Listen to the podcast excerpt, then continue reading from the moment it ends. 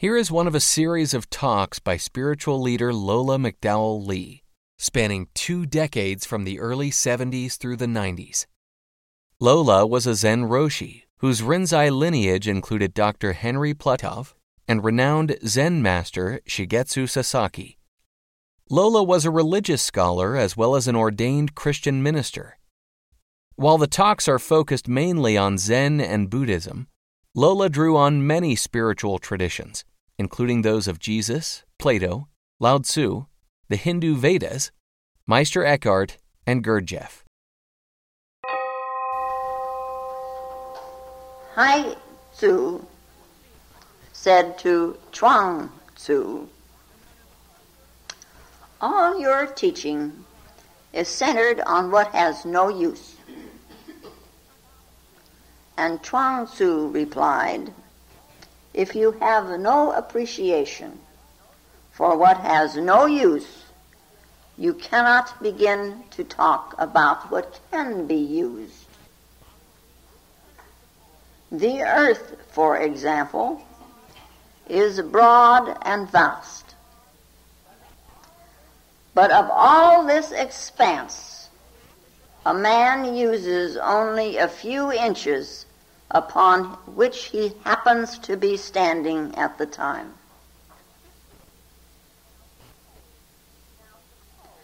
Now suppose you suddenly take away all that he is not actually using, so that all around his feet a gulf yawns, and he stands in a void with nowhere solid except under each foot. How long will he be able to use what he is using?" So Hai Tzu said it would cease to have any purpose. Chuang Tzu then concluded, "This shows the absolute necessity of what is supposed to have no use."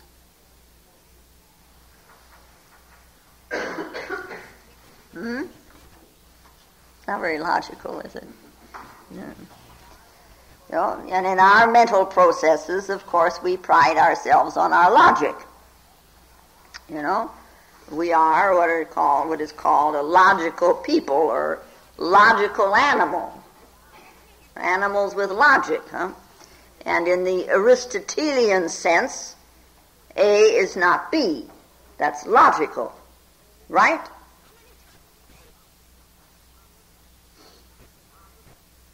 The opposite is opposite. That's a law of identity. That's the first law of logic, according to Aristotle. A is A. A is not B.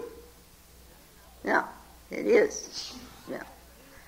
However, if we really look at ourselves and we look around at life, the actual, you know, not what we think about it or what we feel about it, but the actual, it implies the opposite in itself. Because the life, you know, in life, the opposite is not really opposite. A is B. Yeah? Now, some say, well, that you know, they're A and B are complementary. Light and dark are complementary. But I don't think that takes it far enough. See, we must, I could say, depending on what you're headed for or what you want out of existence, you know, then we could say we must come to realize that everything in this phenomenal world is relative. It's relative. You know? If there were no hot, there would be no cold. If there was not near, there would not be any far.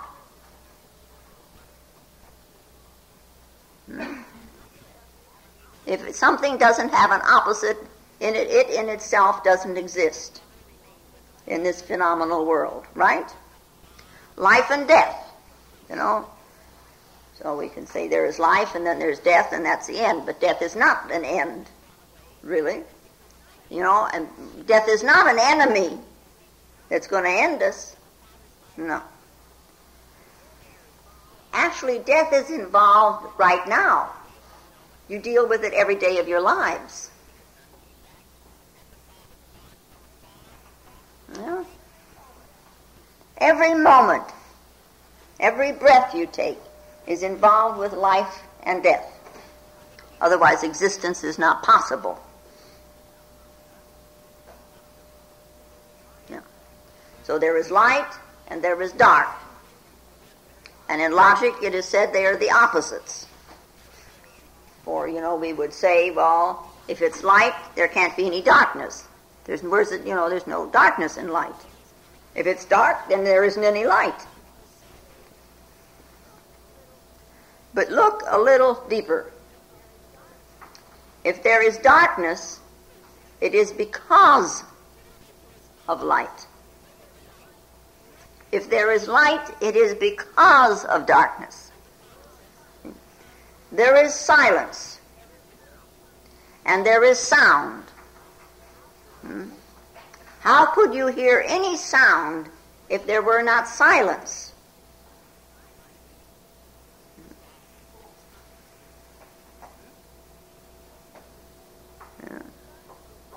So we learn to look at this dichotomy, and we do because of the way we see and the way we hear, and we learn to set it aside and see ourselves and all things as relative. Now, the Chinese point of view, you know, that all things, all forms of energy, move from one pole to the other. This polarity, you know, it's called the enantiodromia, this movement. Dark moves into light, and light moves into dark, and again, and again. And this is the movement of life itself. They're moving back and forth. What is seemingly so at a given point in time is seemingly not so at another given point in time. Yeah, we've all witnessed this in ourselves. Yeah. And we can, and we say this is the Chinese point of view, but we can go back to Heraclitus in our own heritage, our culture, and he said everything is in a flux, and that the basis of everything is fire. Everything is in a flux. Everything moves. Everything is in motion. And in this he held the mingling of the opposites. You see? And he said, men do not know how what is at variance agrees with itself.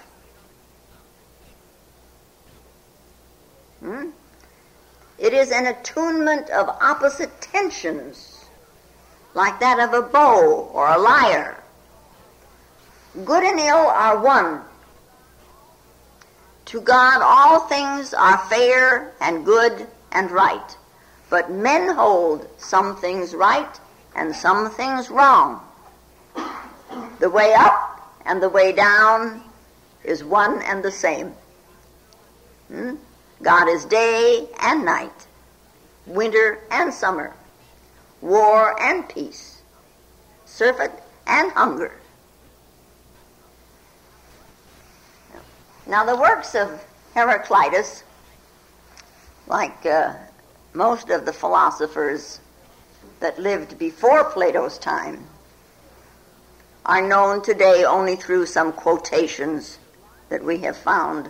Largely, these quotations made by Plato or Aristotle and made for the sake of refutation.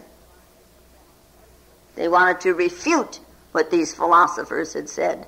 It's the only way we know anything hardly about them at all. Just think, if any modern philosopher of today, you know, if he were known only through refutation, through what they call polemics of his works, you know. Well, I mean, you make an enemy out of somebody and then you say blah, blah, blah, blah, blah, and that's the only way he's known. Yeah.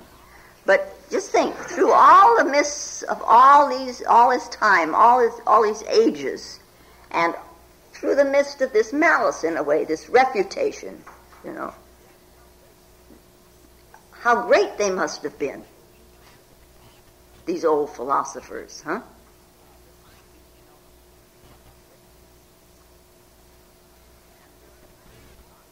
It was Heraclitus who taught, everything is becoming.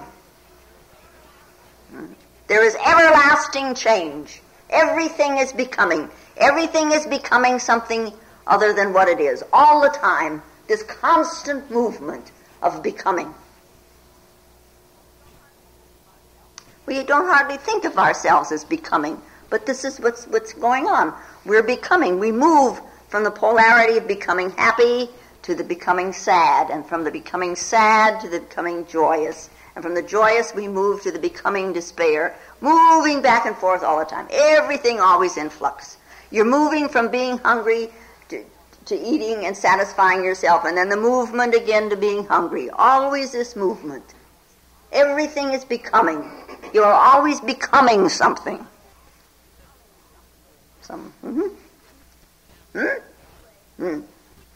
Anyway, being human beings, scientists are human beings, like philosophers, and like us all, we try to escape from this doctrine of everlasting change. We don't like it. No, we don't.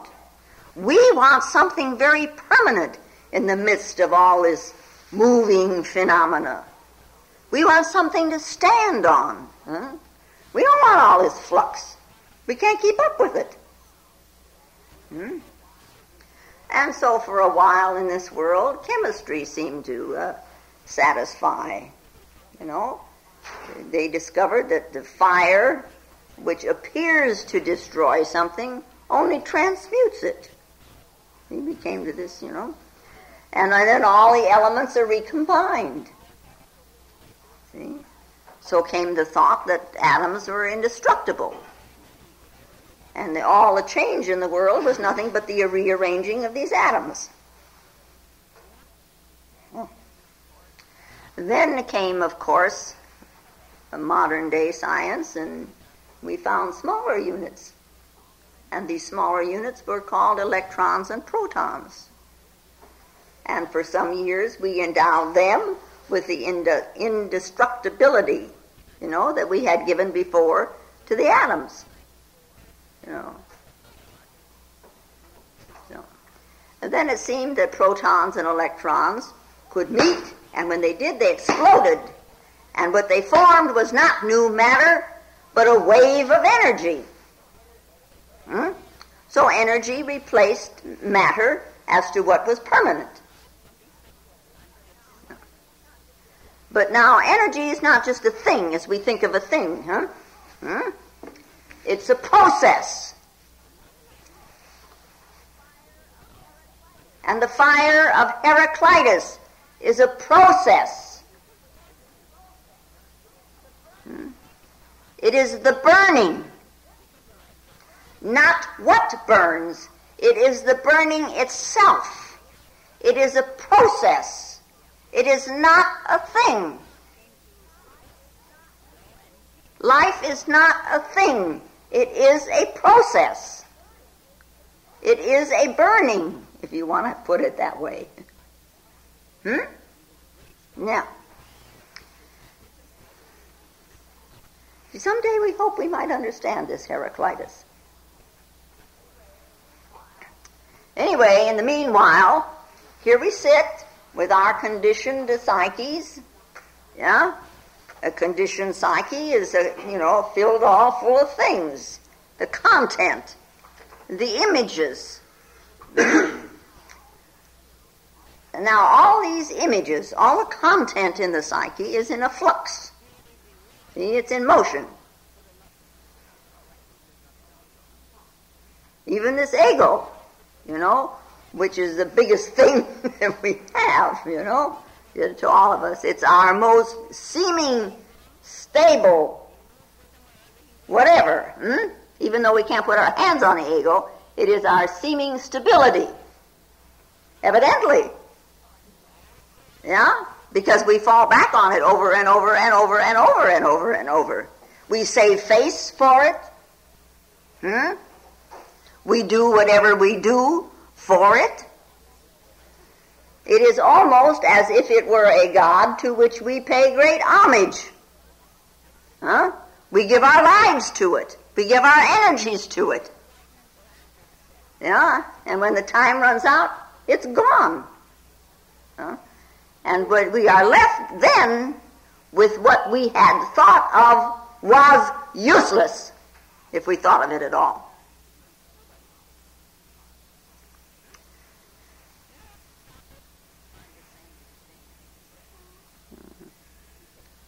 The master Genshaw had a visitor, very important visitor. He was the prime minister, and they were having cakes and tea together. And during the course of this conversation and cakes and tea, the prime minister asked this master Genshaw, "What is it that we use every day and do not know it?" And the master Genshaw passed him a cake, you know, the little plate, and he said, have a cake. And he poured him some more tea, and the prime minister drank a little tea, and he took the cake and he ate it.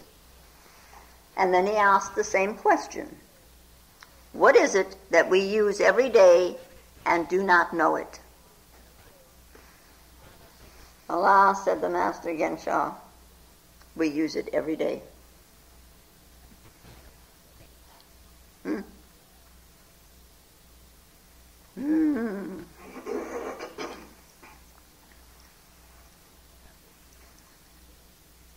Yeah, we put it so far away, huh? Yeah. This process that we call life or living, it's this mysterious motion going on. It moves through and it moves in the opposites, and it gives a balance. This is how balance comes about. And it gives a tone to our lives, and it makes our background. It is, out of what do you operate? This ego that stands here and all the content of the psyche, all operates out of something. If you understand that, then you will begin to understand Chuang Tzu. Yeah. Now, in this Taoism, in this Chinese thing, we find these terms, the yin and the yang, masculine and feminine, positive and negative. The seeming opposites, male and female, seeming opposites. Just think of a world that is totally male, or a world which is totally female.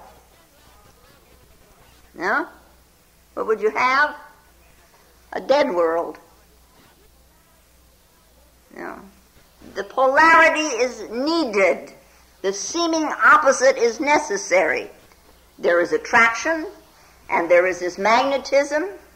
This seeming opposite, impinging, brings you out of yourself. It is that seeming opposing, that brings you out of your prison. What else is going to penetrate? It is the seeming opposite that makes for growth and maturity. And when you deny it, you have got what is called trouble in River City. Huh?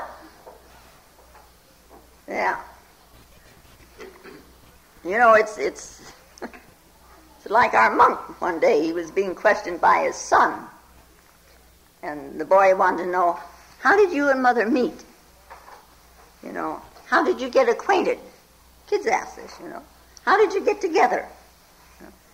And the monk just shook his head and he says, don't ask such things.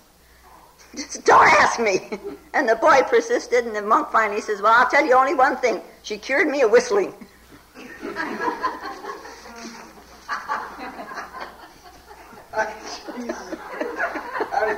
not even here. Hey, Jack, explain that to me. What do you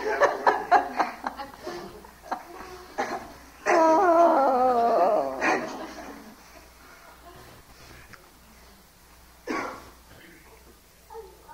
So, this Chuang Tzu then says, if you deny the useless, there will be no use in the world. If you deny the fun and the laughter and playing, of what use is work, of duty and of striving? You know, they've got to work together. Both must be present. You know, Lao Tzu is very strong on this.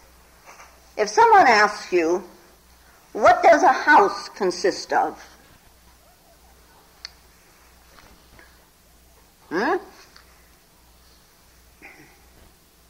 Walls. Right? Walls. Right? But Chuang Tzu and his teacher before him, Lao Tzu, you know, he would say that a house does not, you know, the walls are not that all important. It's not the walls alone. Walls are useful, but their use depends on what is useless, and that is the space within the walls. How else would you sit here except for this useless space?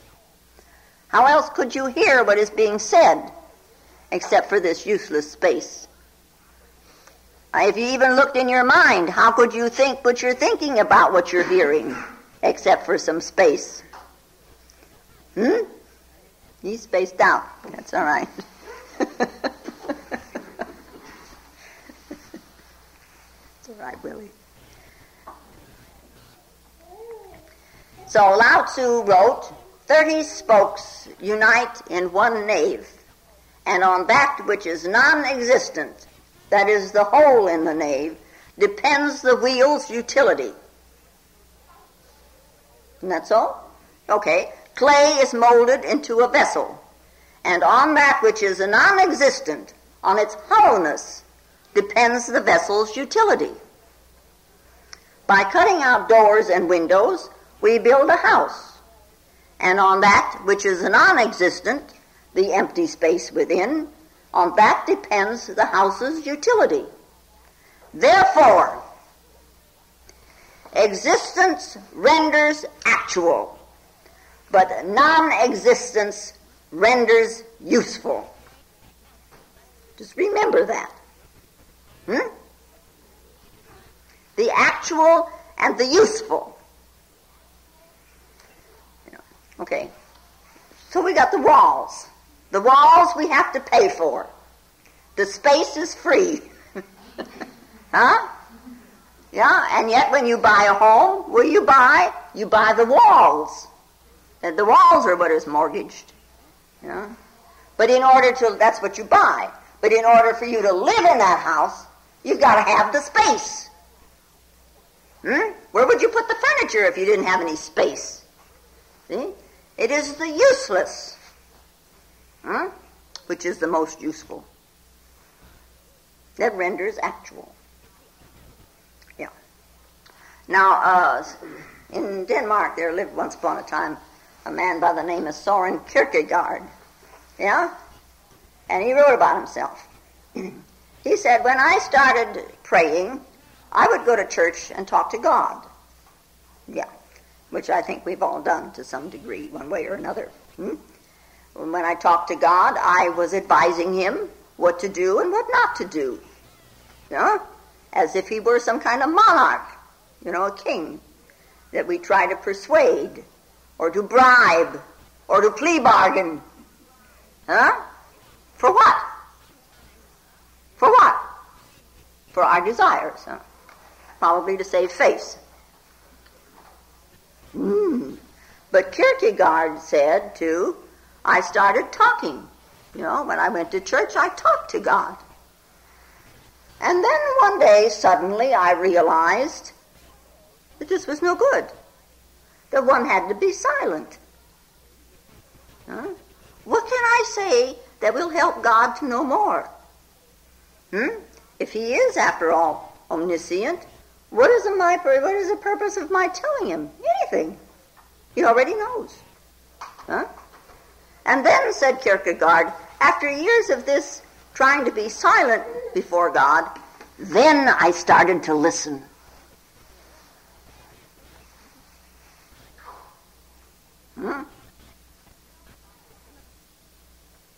You know, silence seems useless. You sit along with somebody and you're silent, and pretty soon you begin to think, I really ought to say something here. I mean, he's going to think I'm nuts, and he's going to think I don't know anything, and I really ought to say something. And you sit there and you both get kind of fidgety, peculiar silence. But there's another kind of a silence. That's silence. But silence does, on the face of it, seem useless. We push it away. You know? How often is your mind silent? You won't allow it to be silent. Bloom, bloom, bloom, bloom. Until one day we come to realize something about silence. Talking, you know, seems very useful. Yeah.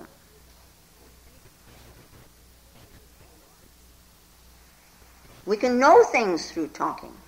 We can seemingly accomplish things through talking. What can you do with silence? But if you didn't have the silence, how could you hear the talking?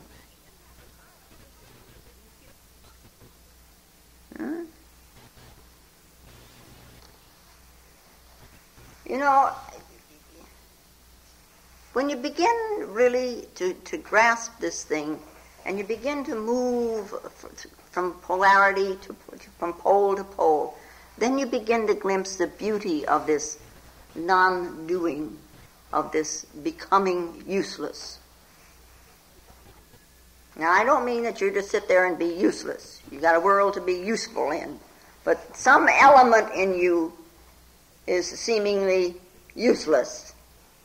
So, Hai Tzu said to Chuang Tzu, all your teaching is centered on what has no use. And Chuang Tzu replied, if you have no appreciation for what has no use, you cannot begin to talk about what can be used. See? We can talk about useful only because of the useless. Things are useful because of the useless. Well, all right. The whole day you're awake and you're running around being very useful. After all, this is the pinnacle of something or other, that you're useful in the world. And at night you fall asleep. What's the use of sleep? No, it's wasting time. You're not being of any use to anybody when you're sleeping. You know, and we have so little time. After all, 1/3 of our lives is spent in this useless sleep. Yeah, he agrees. Now, scientists all over the world think about such things, and so the scientists in Russia, they also, and I'm told, that they decided that sleeping was a waste of the labor force, and it was very uneconomical. And so something should be done about it. Man should be awake for 24 hours a day. Yeah. Just think. If they had been successful in keeping man awake 24 hours a day, it would kill us. You would be, you know, at best, just a mechanical device, going on working and working and working and working and working. There wouldn't be any day, there wouldn't be any night, there wouldn't be any rest. There would be no seeming opposite into which you could move and forget what's over here, and so come out again refreshed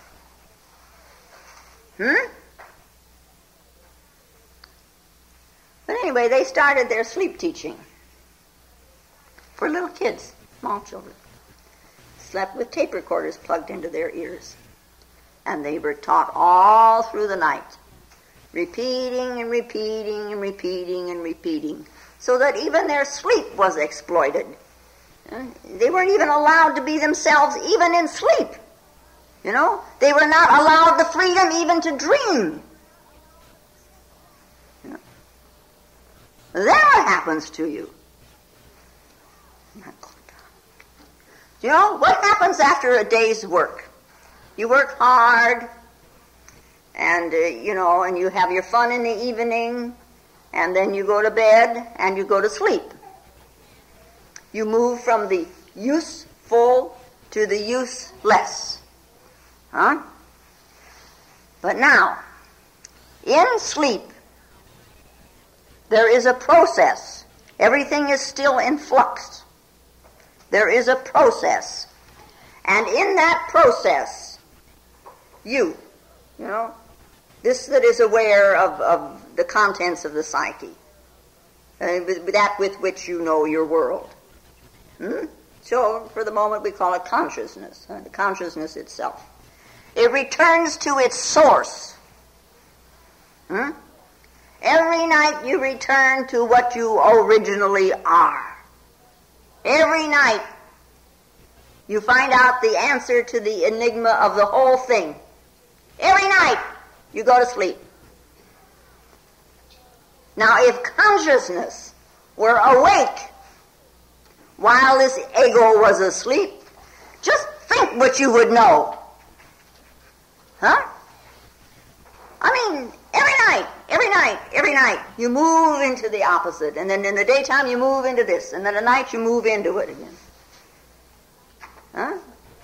You know, so comes the question, you know, where do you go when you go to sleep? Well, even, you know, not knowing what we're doing when we're sleeping, when we're being so useless, you know. In the morning, usually, if you've had a good night's sleep, you wake up with a new clarity, you know. In the morning, you've got more energy. And that all comes through the useless. Maybe I ought to sleep more. Yeah. And so with this meditation, you move from the useful world to the useless world. See? Everything becomes silent, and suddenly there appears before you this source of light.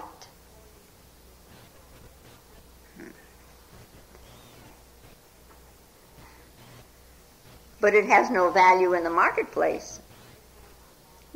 No, you can't go out and sell it. You may be able to sell words about it, but you can't sell it. You can't say, oh, I have experienced great meditation, and so now I have meditation to sell. Who is ready to buy? Who's ready to buy my meditation? All bids, who's ready to buy my meditation? Huh?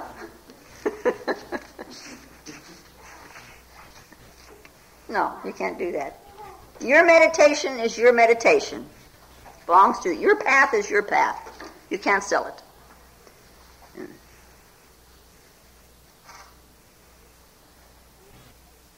But it is through this meditation, you know, that one moves into the vastness of the useless. Huh? It's like you're moving into a sea and you have no charts, you have no maps. You know, you move into this challenge of the unknown. And in that moving into this challenge, the soul becomes, as it were, vast, and it blossoms. When you're very secure, when there's no problems, and when everything is nicely, mathematically planned, and everything is settled, and so there's no movement, then the soul shrinks. It doesn't blossom. There's no challenge for it. We need that seeming opposite pole. This is our becoming being. Huh? Becoming, you know, we feel is useful. Of what use is being?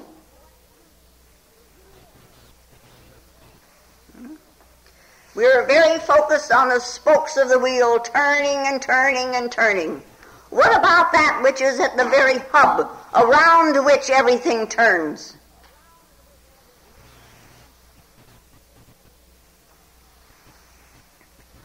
You know, people have asked over and over and over, you know, what is the use of this life? What is the purpose of this life? And I don't know how many of you saw it, but there was a Dr. Feynman at Caltech. I've got it. It was on NOVA. I want to see it again if I possibly can. If you ever see it's on, let me know. I want to tape it. You know, because he went on to finally say, and he teaches physics, that it's very difficult for people to see that there's no purpose to this, that there is no use to this that we call life. Difficult for people to accept. But then stop and think about it. What is the purpose? What is the use of a star? And don't tell me about astrology. You know, what is the purpose of a star? What is the purpose of an atom?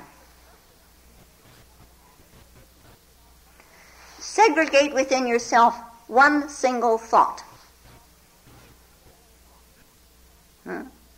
It is raining, you could say. That is a single thought. You have no other thought but this: it is raining. Of what purpose is that thought? Don't deviate from that thought at all. But then it's the purpose of that thought. It's just sitting there all by itself. Immediately you're going, well, it's raining, I got to put on a hat or a coat or something. But that's not that thought anymore. The world just is. And there's nothing you can do about it. If you miss a moment, you've missed. You can't go back. So, you know, so watch as you're going along. The useless in the useful. The useless in the useful. This useless in you. I hope it, you know, so it stands out, you know, so that it exists, you know.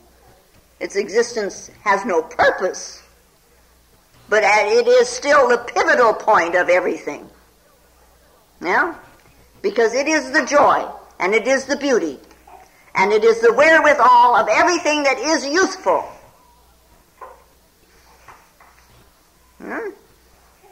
No, you know, when you're happy, do you ask, what is the use of my happiness? What is the purpose of my happiness? Well, then the purpose, you go back and look, I'm happy because. No, but what is the use? You know? What is the use of your happiness? When you're in love, do you ask, what is the purpose of love? When you're immersed in this feeling, what is the purpose of it? What is the use of it? In the early morning when you see the sunshine and there is this flock of birds, you know, pictured in the sky, what is the purpose of it? You know? And there's the flowers that bloom all alone in the night, and they fill the whole night air with their fragrance, like the jasmine does, huh? What is its purpose? What is the purpose of a bird singing? To make you happy? You know, it's like Bodhidharma. You know, he worked so hard there in China to give the teachings of the Buddha. And he put them together so nicely with the Taoist thing. And this emperor that had helped him so much, asking him, you know, I have donated to this cause and I have donated to you, you know, what will be my reward? And Bodhidharma says to him, none. There is no reward. Well, then, if there's no reward for all this work, you know, why did you bother to come here and work so hard? And Bodhidharma said, the tree grows in the garden. That's Bodhidharma's Zen. Understand there is another aspect to you, and then begin to look for it. You know, it's just, it's there. You can look for it. You may not be able to grasp it in your hands, but you will be able to see it, you know, and then something else happens, you know. There is a hidden, you know. This is out in front. What backs up this facade? You know. Purpose and use, you know, is part of our mental structure. We're taught to think of being useful and having purpose in what we're doing. Hmm? But then we look at nature. Hmm? We can look at our body. It exists seemingly mindlessly. Nature doesn't think. It's all experimentation and mutation and joy. Hmm? And we talk about unconditioning the conditioning. That is the unlearning of what we have learned. And we find out a little bit about it, and we want to drop the conditioning to have a look at what is unconditioned. Hmm? How are you going to drop it if you keep looking at the conditioning as being so useful? Hmm? As being so purposeful. Of course, you know, when you go to work, when you go to the market, you know, you take it with you. All this usefulness and all this purposeness. When you sit in the shop, you use it. But you can also watch yourself. The mind is constantly sorting out what you're doing all day long. This is useful, and this is useless, and this is useful, and this is useless. You know, I'll get back to this later. This right now is useless, this is useful. All day long you're doing it. Yeah? But meditation represents the useless. It is the non-purposeful. See? So one moves from, this is useful, huh? There's something back here that's seemingly, what is it called? Useless. It is. So you move from one to the other. And you move naturally. Then there's not all this big struggle and all this conflict, you know. When the mind is needed, you use it as a mechanical device. When it is not in use, you set it aside. And then you can be useful and useless at the same time. And your life will be tremendously enriched. Hmm? Your life will become balanced. And in that balance, you will find transcendence. Hmm? Now, if you have no appreciation for what has no use, you cannot begin to talk about what can be used. This earth, for example, is broad and vast, but of all the expanse, a man uses only a few inches upon which he happens to be standing at the time. Now suppose you suddenly take away all that he is not using, so that all around his feet a gulf yawns, and he is standing in the void, with nowhere solid, except under each foot. How long will he be able to see what he is using? And Hui Tzu said it would cease to serve any purpose. And Chuang Tzu says this shows the absolute necessity of what is supposed to have no use. The useless is the base of everything. Look at the useless sky. Huh?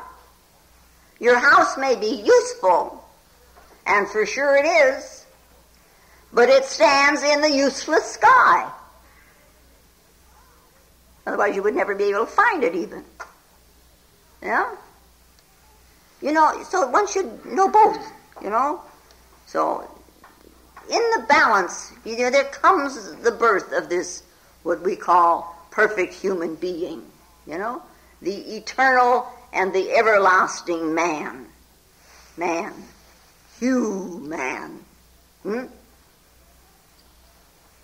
You know, we miss and we miss and we miss and we miss. We're so busy being useful, we miss. Wakarimaska?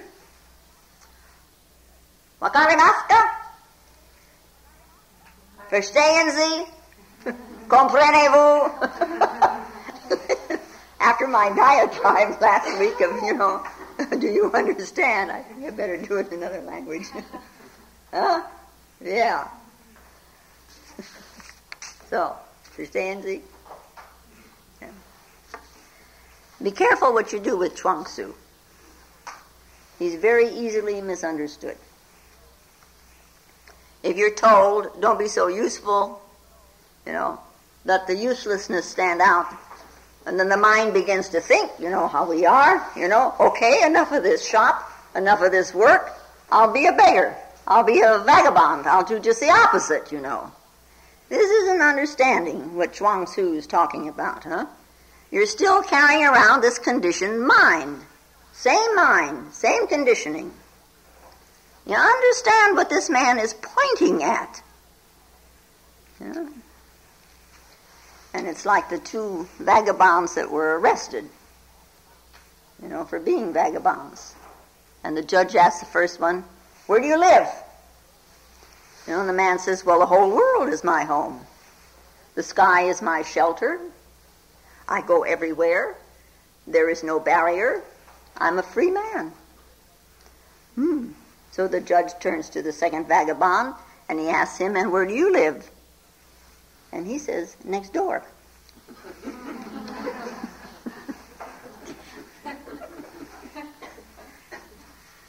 So, in this balance, in the balance,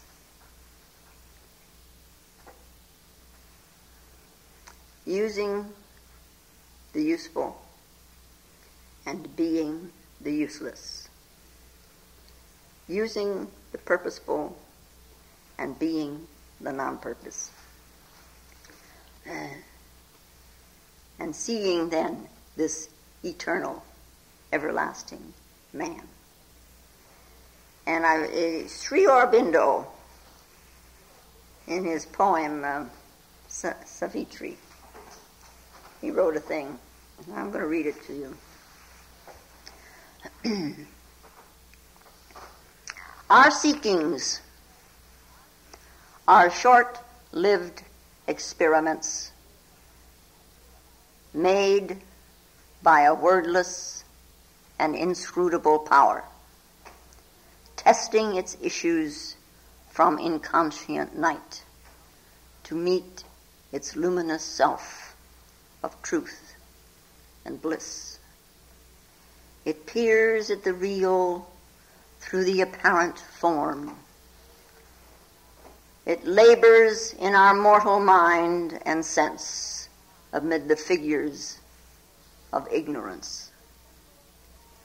In the symbol pictures drawn by word and thought, it seeks the truth to which all figures point.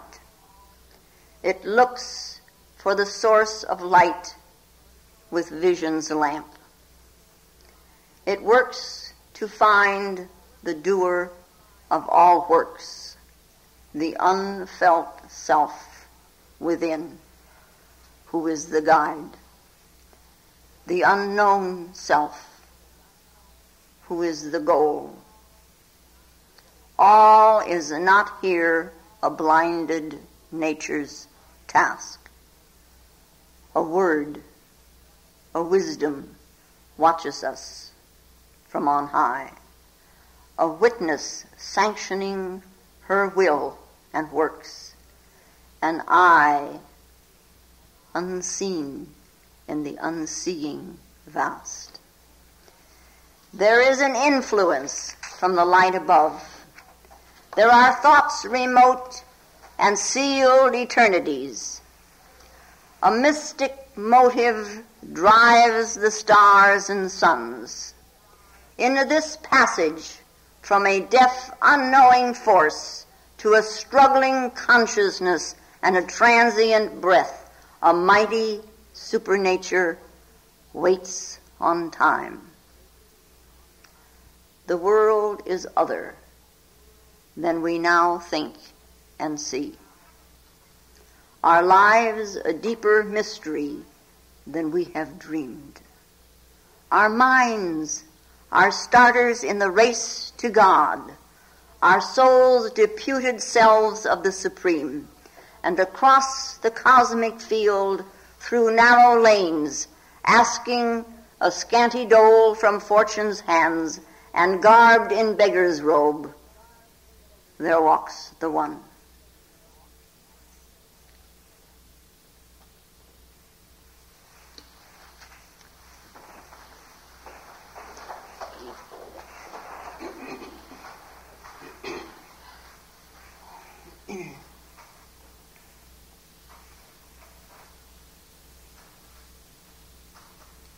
Now, may the peace and the power that passeth all understanding hold us and keep us in the love of the Christ in consciousness while we are seemingly separate one from another.